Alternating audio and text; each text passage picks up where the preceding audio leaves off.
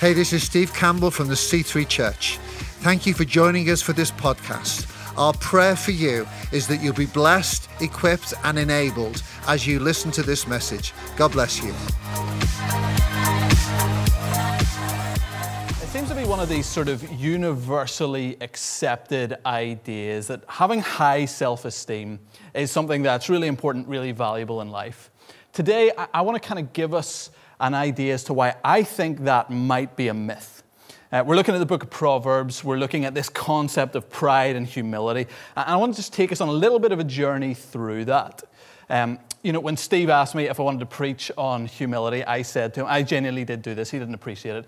I said, Steve, I can think of no one better to preach on humility than me. Uh, at which point he said, If you do that again, you'll not be allowed to preach. So I'm not going to do it again. I'm just going to do it this once. But nonetheless, we're talking about humility today. Um, if, if we think about this concept of pride and humility, I think if we went round and, and, asked everybody, what do you think of pride? Do you think pride is a good thing? I think most people go, no, pr- pride, is, pride is a bad idea. We don't like uh, people that we perceive to be proud. We don't like what we perceive to be arrogance. Uh, let, let, me tell you a quick story on that front. Um, uh, we, we were in uh, my, my previous church, I was on the staff team there. And uh, one time we had a group of people come in and they wanted to just pray over us and give us like a little bit of kind of encouragement, a bit of prophetic encouragement, see if they felt anything from God. Uh, and so they prayed uh, over us, and in front of all the staff team, two of them, this was, this was beautiful, two of them had a word about me going to the gym. They'd obviously noticed I'd been working out. So I was feeling very smug about this. Um, about, about a year later, then we had another group come in and do a kind of similar thing, except that instead of having the whole staff team, they broke us up into different groups. So I was reminding everybody of kind of the previous year when this group had been in, and essentially Jesus told me that I was shredded, and I really appreciated it. I was just casually reminding them of this. And they come to me and uh, they, they come to our group and they start to pray for us. And they come to me, and, and, the first guy goes, and he genuinely did this. He's, he goes, I was looking at you, and the first thing I noticed was your muscles. And this was just, this was like the smuggest moment of my entire life. I genuinely, honestly, I stopped him praying. I stood up. I started trying to give everybody high fives. For some reason, they didn't want to give me high fives back. I didn't appreciate that. But nonetheless, this was like my, my absolute, one of the top moments of my life. I would say it was, you know, being born, uh, getting married, having a son, and then getting prophesied over that I had been to the gym. It was great. It was just such a beautiful moment for me. Anyway, managed to continue with the prayer, and uh, he, he, continues and he goes, uh, So I saw you in the gym, and you were the smallest person in there. At which point, all the rest of the staff team in the group that I was in all stood up and started high fiving each other and fist bumping each other, all in a way that they hadn't done for me. And to be honest, it was one of the worst moments of my life. It went from pure smug to pure humiliation in one moment. We don't, we don't tend to like pride. We don't tend to like arrogance, and I would call that fover confidence. I was only joking. But nonetheless, we don't tend to like it. We tend to like it when proud people get taken down a peg or two. However, if we talked about the concept of self esteem, because that's kind of the angle I want to go at. That is like a super popular concept in today's world. It's one of those things that we just agree this is really wonderful, and we build our society around this idea of, of protecting and building up self esteem in a way that, that is slightly new to our time um, and, and, so we have things where, you know, everybody gets a prize and, and nobody necessarily, you know, should feel in any way left out, in any way that they're not as skilled or gifted or talented as everybody else. And we tend to think that self-esteem is one of these, like, really wonderful things that we need to have. Um, interestingly, I was reading a book um, called The Coddling of the American Mind by a guy called Jonathan Haidt. Not a Christian book, but nonetheless, it looks at this concept and what it's discovered is that as we've tried to sort of protect everybody's self esteem, what's actually happened is we've grown up with a generation who are more emotionally fragile than any previous generation. Uh, just there's, there, because we're constantly protecting people, because we're constantly uh, building up self esteem, anything that knocks people just it, it, it, causes them to crack. We've, we become emotionally fragile through this idea of this sort of movement of self esteem. Now, now, at the same time, um, low self esteem is not exactly something that we would say is great. Like, like low self esteem carries all of these problems with it um, that, that are different problems, but still a bunch of problems. So, you know, it's connected to depression, anxiety, and substance abuse, and all of these sorts of things. And let's be honest, if we as a church had somebody who just made it their job to, you know, in our congregation to lower everybody's self esteem, we'd say, look, could you please leave? Because that's not helpful. We don't want you doing that. And so, we, what I think we find is that we find ourselves in life um, as mankind, I think this gets to something actually about the human condition. I think this gets to something about how we view ourselves. And I think we are wrestling with a picture of self we are wrestling with this idea of how do we view ourselves rightly? Like, because high self esteem doesn't really seem to work the way we think it should, low self esteem doesn't seem to work uh, the way we think it should. And we end up going, well, how do we view ourselves? What is our self image? What is that on? Where, where does our esteem lie? And we tend to go into like one of two ditches. So we go overconfident or we go way underconfident. We end up going, you know, that we're either trying to make everybody in the world a slave to us or make ourselves slaves to everything that is happening in our world. So, what do we do about our self esteem issue? Because it is an issue. How do we view ourselves rightly? I would say that the Bible gives us a profound, paradigm shifting view of how we should view ourselves. I think Scripture does this, and I want to tie it into Proverbs, and I want to tie it into this idea of pride and humility.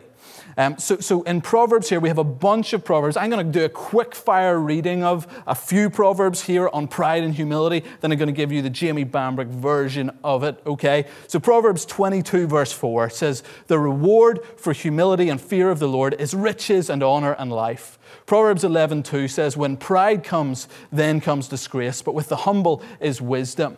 Proverbs 29 23 says, One's pride will bring him low, but he who is lowly in spirit will obtain honor. Proverbs 16, 18. Pride, pride goes before destruction, and a haughty spirit before a fall. Finally, Proverbs 3, 34. Toward the scorners, that is the proud, he is scornful, but to the humble he gives favor. So, so uh, the Jamie Bambrick version of this, summarizing, this is, this is profound, you'll love this. Summarizing what Proverbs says here is that pride is bad and humility is good. You can write that down. That is a free bit of information for you. Pride is bad and humility is good. But I think this leads us to ask another question, which is well, what is pride? What is pride? Because, um, you know, we often classify it as like arrogance. So you think of pride and you think of certain celebrities. I, am not going to mention any names. I, I had to think about this. I thought that the only suitable one would be one who's fictional, which is Bugs Bunny. Bugs Bunny, super arrogant, bad role model for kids, okay? I'm not going to have a dig at any other celebrities, but you know who they are, and you know the celebrities that you think are arrogant, right? We tend to imagine that that is pride, but, but actually, the Bible doesn't necessarily give that definition of pride. Um, actually, the, the, Bible seems to disconnect pride and personality type in a way that, that is um, contrary to what our normal thinking would be. So, so if, for instance, if you look at the person of Jesus, super confident, super brash, super out there, and yet absolutely humble. So, what is pride? Because it has to be more than a personality type, it's about more than that. Here's what, according to Scripture, pride is Pride is putting yourself at the center. Pride is when you make yourself the focus of your life. Pride is whenever everything sort of revolves around, shifts around, shapes around you and who you are and what you're getting out of it. And that can manifest itself in like a wide variety of ways and in a wide variety of personality types. So, so it could look like, you know, um, uh, being someone who is super quiet. It, it can look like that because it could all be about protecting you and shielding you from hurt. Um, alternatively, it could be someone who's kind of loud and out there and a bit in your face. And that person could be proud. Both of those personality types, neither of them say that you're definitely proud or definitely humble, but both of them have the potential to be. And so I want to ask you a question today. I want to ask you this Are you proud? Are you proud? Are you the epicenter of your own life? Does everything revolve around you? Is it all about you? And it doesn't matter if that manifests itself in kind of like a, like a I'm, I'm up here and everybody else is down there, or it's all about me just shielding myself from this world. It doesn't matter what end of the personality spectrum it's on, it's the pride spectrum that matters. Proverbs goes further. Proverbs is, is one of these books, it's all built around this paradigm of wisdom and foolishness. That's kind of the whole shift in, or the whole um, division of worldview is you either are, are wise or you are foolish. And, and Proverbs would say, do you know what? If you're proud, you're foolish. You're foolish if you're a proud person. So, what, what that means is, is that, that, that pride is this insanely irrational idea. Pride makes no sense. Pride is nonsensical. Pride, pride is, is something that does, does not line up with fact or reality. And it is this mixture of, of sort of, you know, uh, uh, like sinfulness and idiocy in one moment. That is what Proverbs would say that pride is. Pride is foolish. Now, why is that the case? Why, why is pride one of these things that, uh, that Proverbs would describe as being foolish? Well, it comes back to this. I'm, I'm going to look at the book of James here because James is kind of like a New Testament version of Proverbs almost. It's wisdom literature in a similar way that Proverbs would be. And what it would say is, I'll read us a passage here, but what it would say is, do you know what? The real essence of why pride is a problem is because it's about who you're comparing yourself to. It feels very natural if we only look at humanity that we should be the center of our own lives. But James, I think, gives us something else here. It puts that in context. And what it does is it says to us, how do you compare to God? How do you compare to God? Pride is foolish because God is God and you are not. And I'm going to read this here, James 4, verse 13 to 16. It says this. Now, listen, you who say, Today or tomorrow we'll go to this city or that city, we're going to spend a year there, carry on business, and make money. Why, you do not even know what will happen tomorrow. What is your life? You are a mist that appears for a little while and then vanishes. Instead, you ought to say, If it's the Lord's will, we will live to do this or that. As it is, you boast in your arrogant schemes. All such boasting is evil. So, so in, in terms of who should be the center of your life, it, it depends what you're comparing it to. But if you're comparing yourself to God, you realize the foolishness of this. Let, let me unpack just a couple of moments here from James. One of the things it says is that God knows a lot and you know very little by comparison.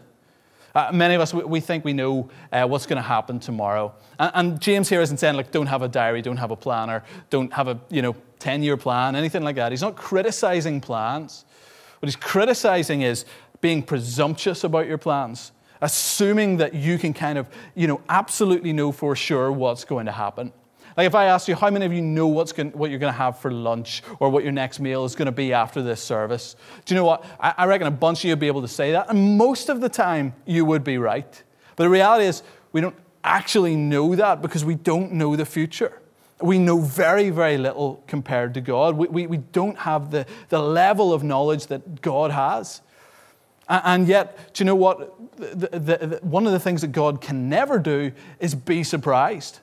How many of us were surprised in about late February of this year? Okay, you had a bunch of plans, I'm reckoning, for March and April and May. How many of those got blown out of the window and you're going, oh, I was not expecting that? You know, for anyone watching this later, we're just in the throes of the coronavirus. So just so you know what's going on, if you're watching this in like 2024, who knows?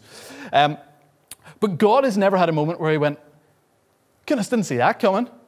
Like that, that has never happened to God. There's never been a single movement of a single atom in all of the universe that God has not fully known about in advance. Like He has never been confused, never been surprised. He knows everything and you do not. So it's foolish to be proud. It's foolish to make yourself the center of your own world whenever you do not know as much as you think you know.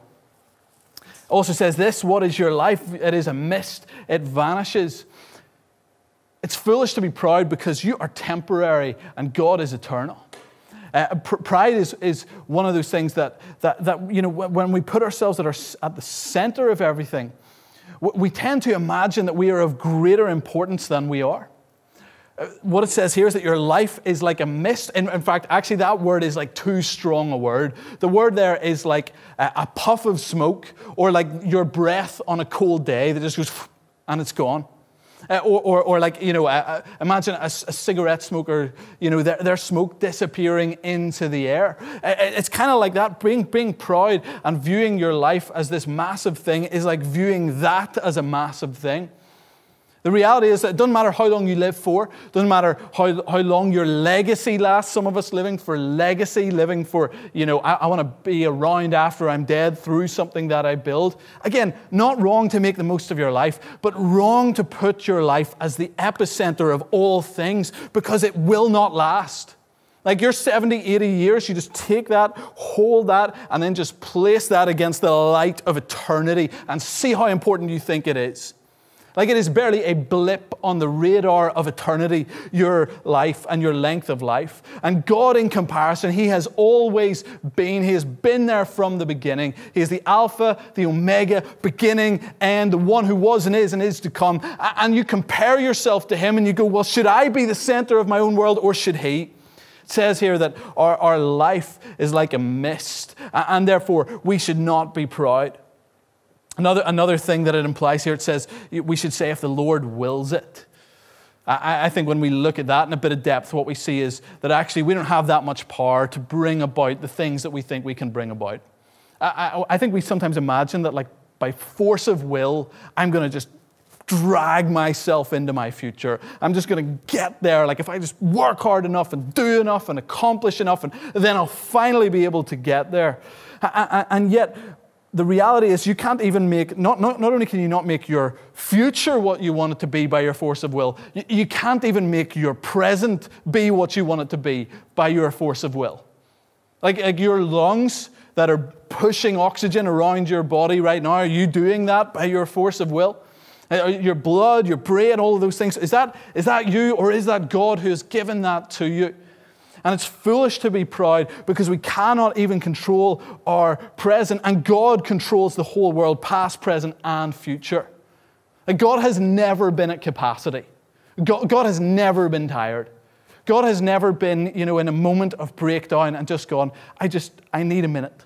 Like, I need a minute, guys. I just, I need a bath. I need a glass of wine. I need some Katy Perry. I need to recuperate before I go back out there. Th- that has never happened to God. I'll let you guess which one of our household is the one who needs that. Um, clearly, me, by the way. I love Katy Perry.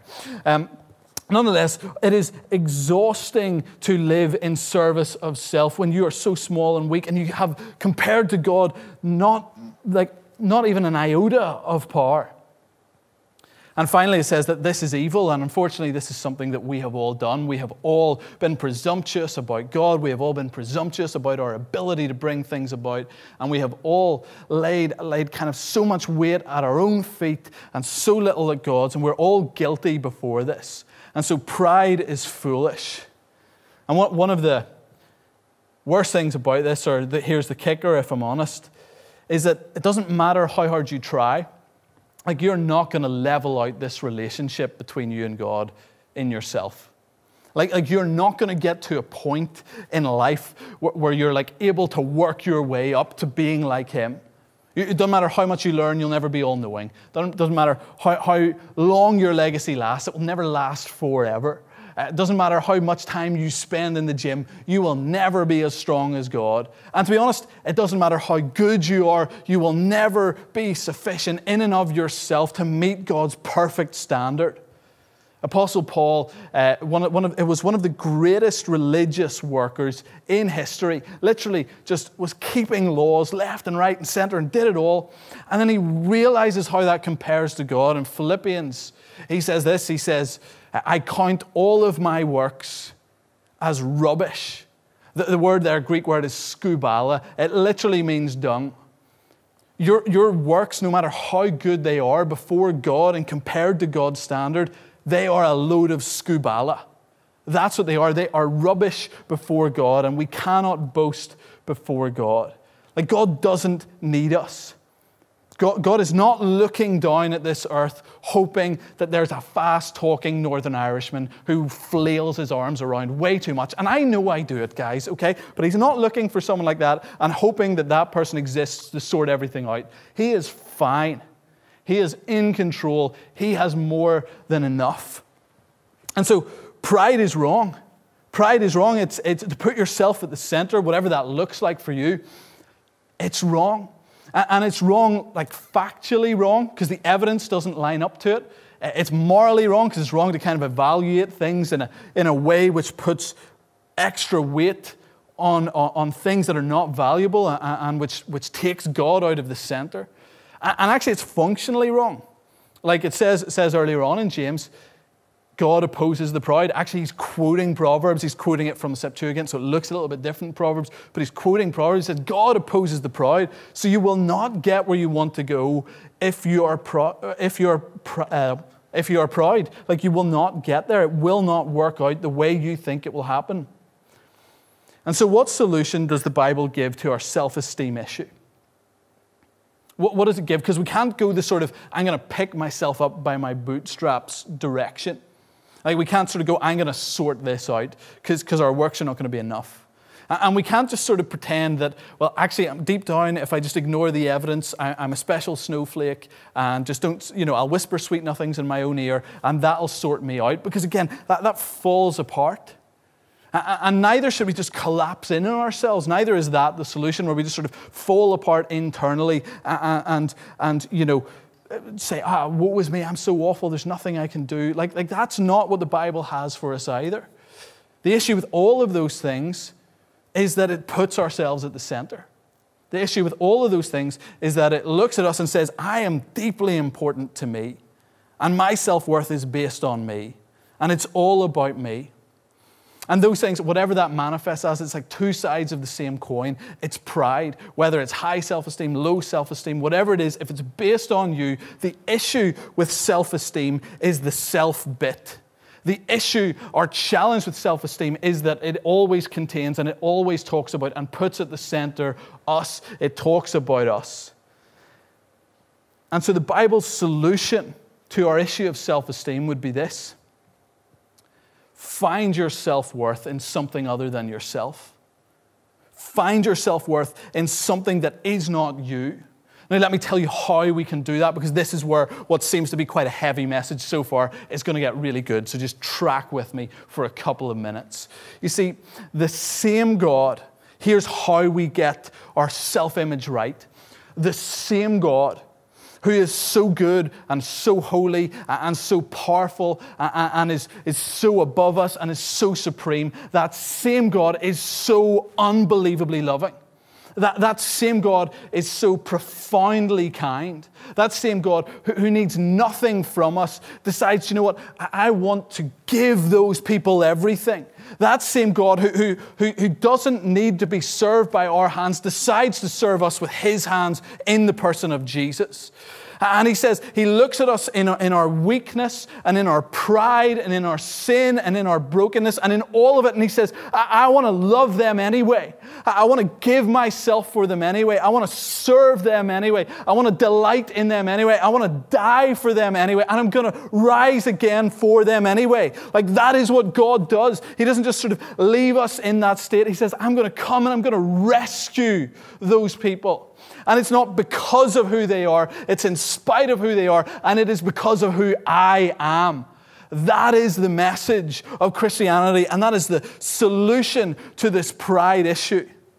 And, and here's one of the amazing things like, this isn't a cover up. Like, like, at no point is this going, yeah, yeah, yeah, no, you're actually fine. Like, don't worry about it, it's all good. Actually, this is like an expose. Like, like, like Jesus dying on the cross, one of the things that Jesus is saying on the cross, and hear this right, but do hear it, is that Jamie Bambrick is a failure. Like Jamie Bambrick could not work his own salvation. Jamie Bambrick has sinned. Jamie Bambrick has fallen short. Jamie Bambrick is not enough. And so I have to come and do this for him. Like I have to give myself for him. But at the same time as it's saying that, what it's also saying is, and I love him anyway. I care for him anyway. I delight in him anyway. That's what the cross is saying. It, it, reveals in this one marvelous moment, it reveals both our, like our wickedness and our worth. It, shows us, look, you really are broken and you really are messed up and you really are sinful, but you really are loved. You really are valued. And it's not because of some innate, like you're just a special, whatever. It's not that. What it is, is that God has chosen to love you.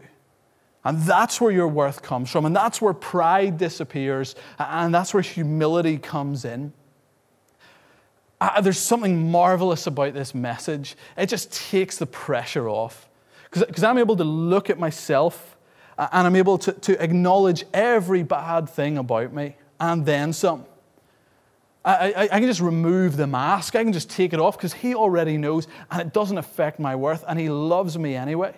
Like, like the gospel brings us, it allows us to go to the lowest low of ourselves. It allows us to see ourselves at our worst and acknowledge it, not deny it, not cover it up, but, but, but just bring it to Him. It gives us the permission to do that. And it says that you're loved anyway. And at the same time, it, it, takes us to a higher high than anything else. Because what it does is it takes us as kind of empty vessels and these kind of, you know, beings who, who are not what we should be. And, and from heaven itself, God pours out immense, unstoppable, ridiculous, unfathomable love. Like He just says, I love these people. I'm going to give them everything.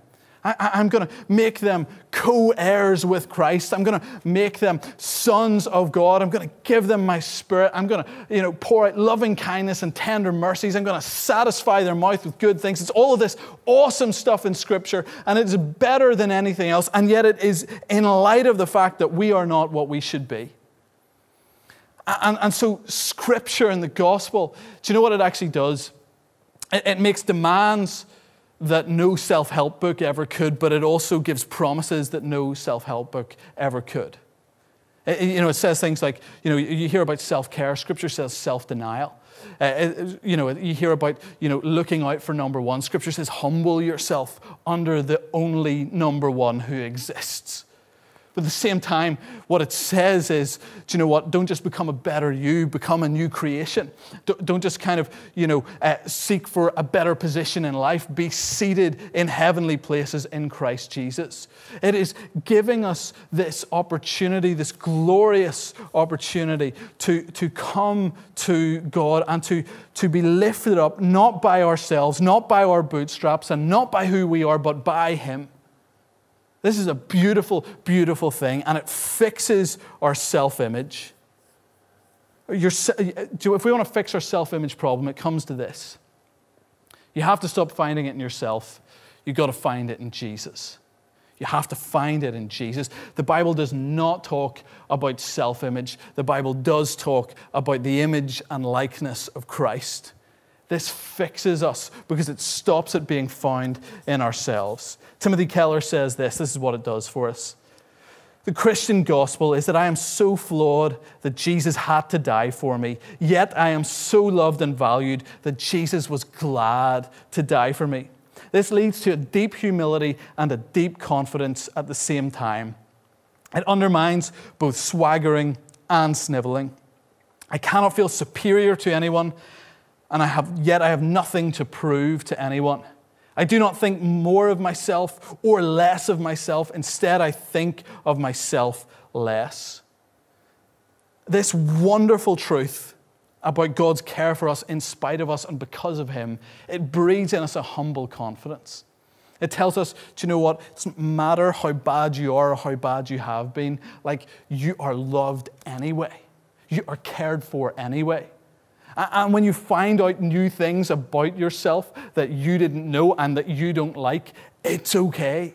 Because Jesus has already known and He has loved you anyway, and He has cared for you anyway, and He has done enough. And if, sorry, if the devil comes against you, and he says, Do you know what? You are a failure. You go, Yeah, I have failed even more than you know, but Jesus never fails.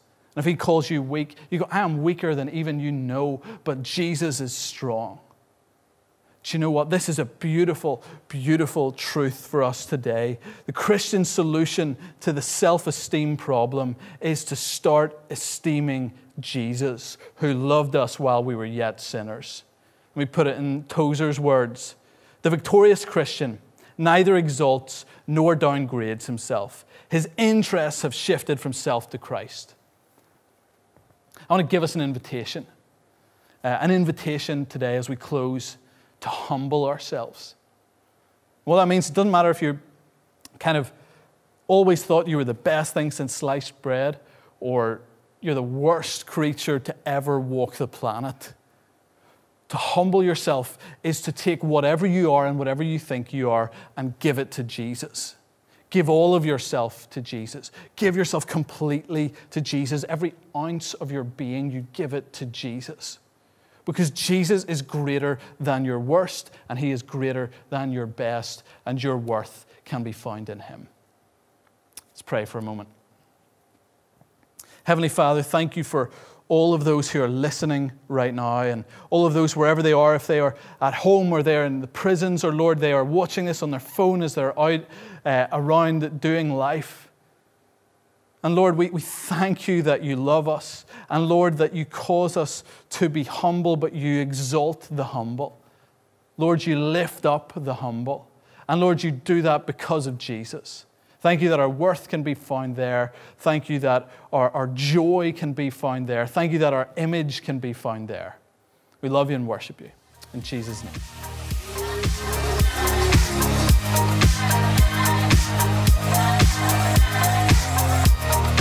Thank you for listening to this podcast. We pray it's been a blessing to you.